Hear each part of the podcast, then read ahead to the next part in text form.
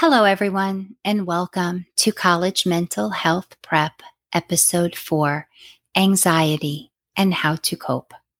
I am Lisa Brown Eisel, and I am a licensed clinical social worker here to discuss some of the challenges of going away to college. Before I begin my discussion on anxiety, I would like to refer back to my other podcasts and provide some additional information as I see appropriate. I met with a client this past week who will be entering her senior year of college. She told me that she listened to my first three podcasts and could definitely relate.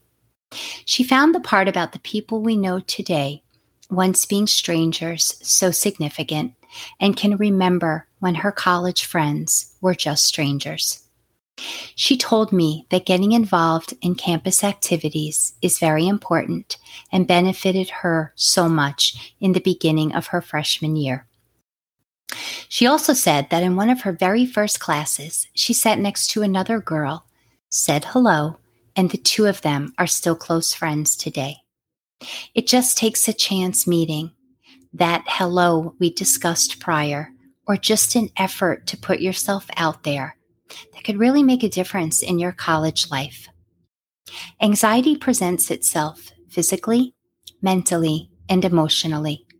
I mentioned some of the symptoms of anxiety in my first episode as I described a feeling similar to butterflies in your stomach, your mind racing, a sense of nervousness.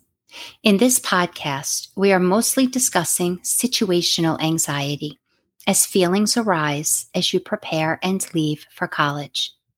Situational anxiety can occur when you are experiencing some kind of change in your life and feelings and emotions arise as a result of this particular situation.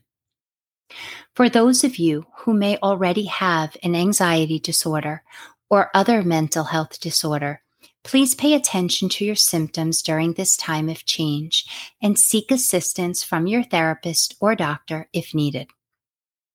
I would like to remind you all that I created 25 Instagram lives last year related to various topics.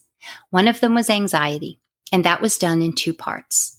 It is more thorough with a lot of good information. So if you are interested, you can check out my Instagram at Lisa Eisel.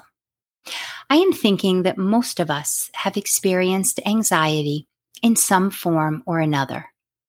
Some of you might be aware of these symptoms, and some of you might feel them and not even realize what they are. I am not here to diagnose anyone. Please do not diagnose yourselves. I am just explaining what anxiety feels like and how we can cope with it to move through these challenging moments. Anxiety is common it is a feeling of nervousness, unease, feeling like something is about to happen, lots of worry. It is our brain's way of responding to stress. As I stated prior, anxiety can also alert and benefit us in times of potential danger, but we are not focusing on that right now. We are concentrating more on the feelings, the change, the stories we might be telling ourselves about our upcoming college journey before it has even begun. Before I discuss what anxiety feels like, I would like for you all to remember that we want to rule out any medical issues that may be affecting your health. That includes illness, medications, and again, a mental health history. If none of that is an issue, then we can focus on these emotions that we are facing and begin to acknowledge that we may be experiencing some anxiety. I have asked many clients and those in my life what anxiety feels like to them, and here is the list nervousness, muscle tension, unable to sit still or relax, racing heartbeat, difficulty breathing chest tightness, sweating when it is cold or trembling when it is hot, difficulty sleeping, stomach discomfort, nausea, obsessive or intrusive thoughts, difficulty focusing or concentrating, dry mouth, feeling a loss of control. One of my clients describes her intense anxiety, similar to that of a pinball machine in her mind. This list consists of some uncomfortable but common effects of anxiety. None of us want to sit in this too long, and many of my clients often remind me that they do not like to feel uncomfortable. Unfortunately, we all feel uncomfortable at times, but it is never permanent. We can find our way out of these feelings in time and with patience. Not dealing with your thoughts, feelings, and emotions, as I have stated previously, can result in increased anxiety, depression, and other mental health disorders. We are here together so that we recognize and continue to remind ourselves that we are not alone, but also to identify these signs and symptoms so that you can cope as effectively and happily as possible during this life adjustment. If you are experiencing these symptoms as you are packing, saying your goodbyes, leaving for college, remind yourself that it is okay to feel this way, that it is a part of going away, being a new environment, away from home, being one person in a school full of strangers. You are allowed to feel uncomfortable. You can tolerate it one step at a time. You will not feel this way forever. It is a feeling. It is all new, but it will pass.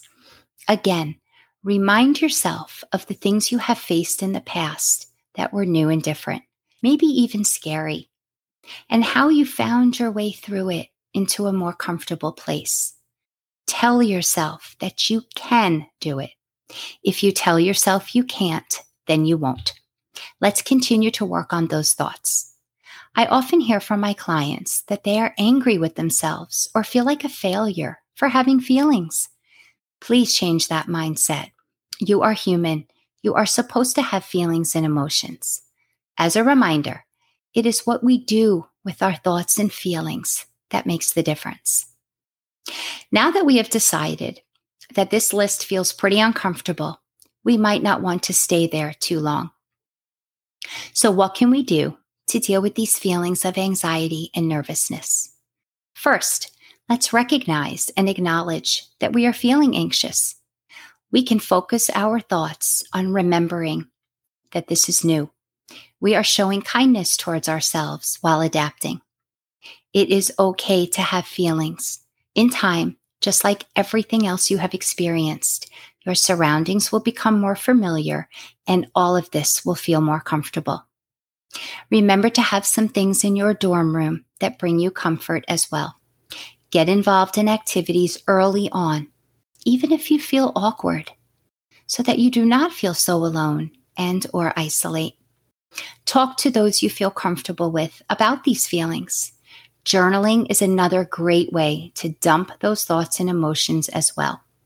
Both of these really work because expressing in healthy ways lessens the intensity of what is going on inside your mind and body. Exercise and movement are great for our minds. It increases our feel good chemicals in our brains. And oftentimes, doctors will recommend exercise before they even recommend medication. If you have not exercised prior to college, it is another great way to cope with your emotions and possibly increase your social visibility. Getting enough sleep is very important. Practicing self care activities, which means doing things that make you feel good, are necessary. Stay in touch with your family and friends if that helps you feel better. Stay mindful. We discussed this. Stay in the reality of the moment, not what might happen or how we might feel, because that creates more stress and anxiety. Read, watch a show, distract yourself from the uncomfortable feelings. I am not saying ignore them. I am encouraging you to recognize them, but to also move on from them. As I stated, be cautious of social media comparisons and interpretations. There are benefits to staying connected, but there can be negative effects as well. Another really important practice in dealing with anxiety is meditation, just breathing. Focusing on our breathing can calm our minds. It takes practice, but you can do it.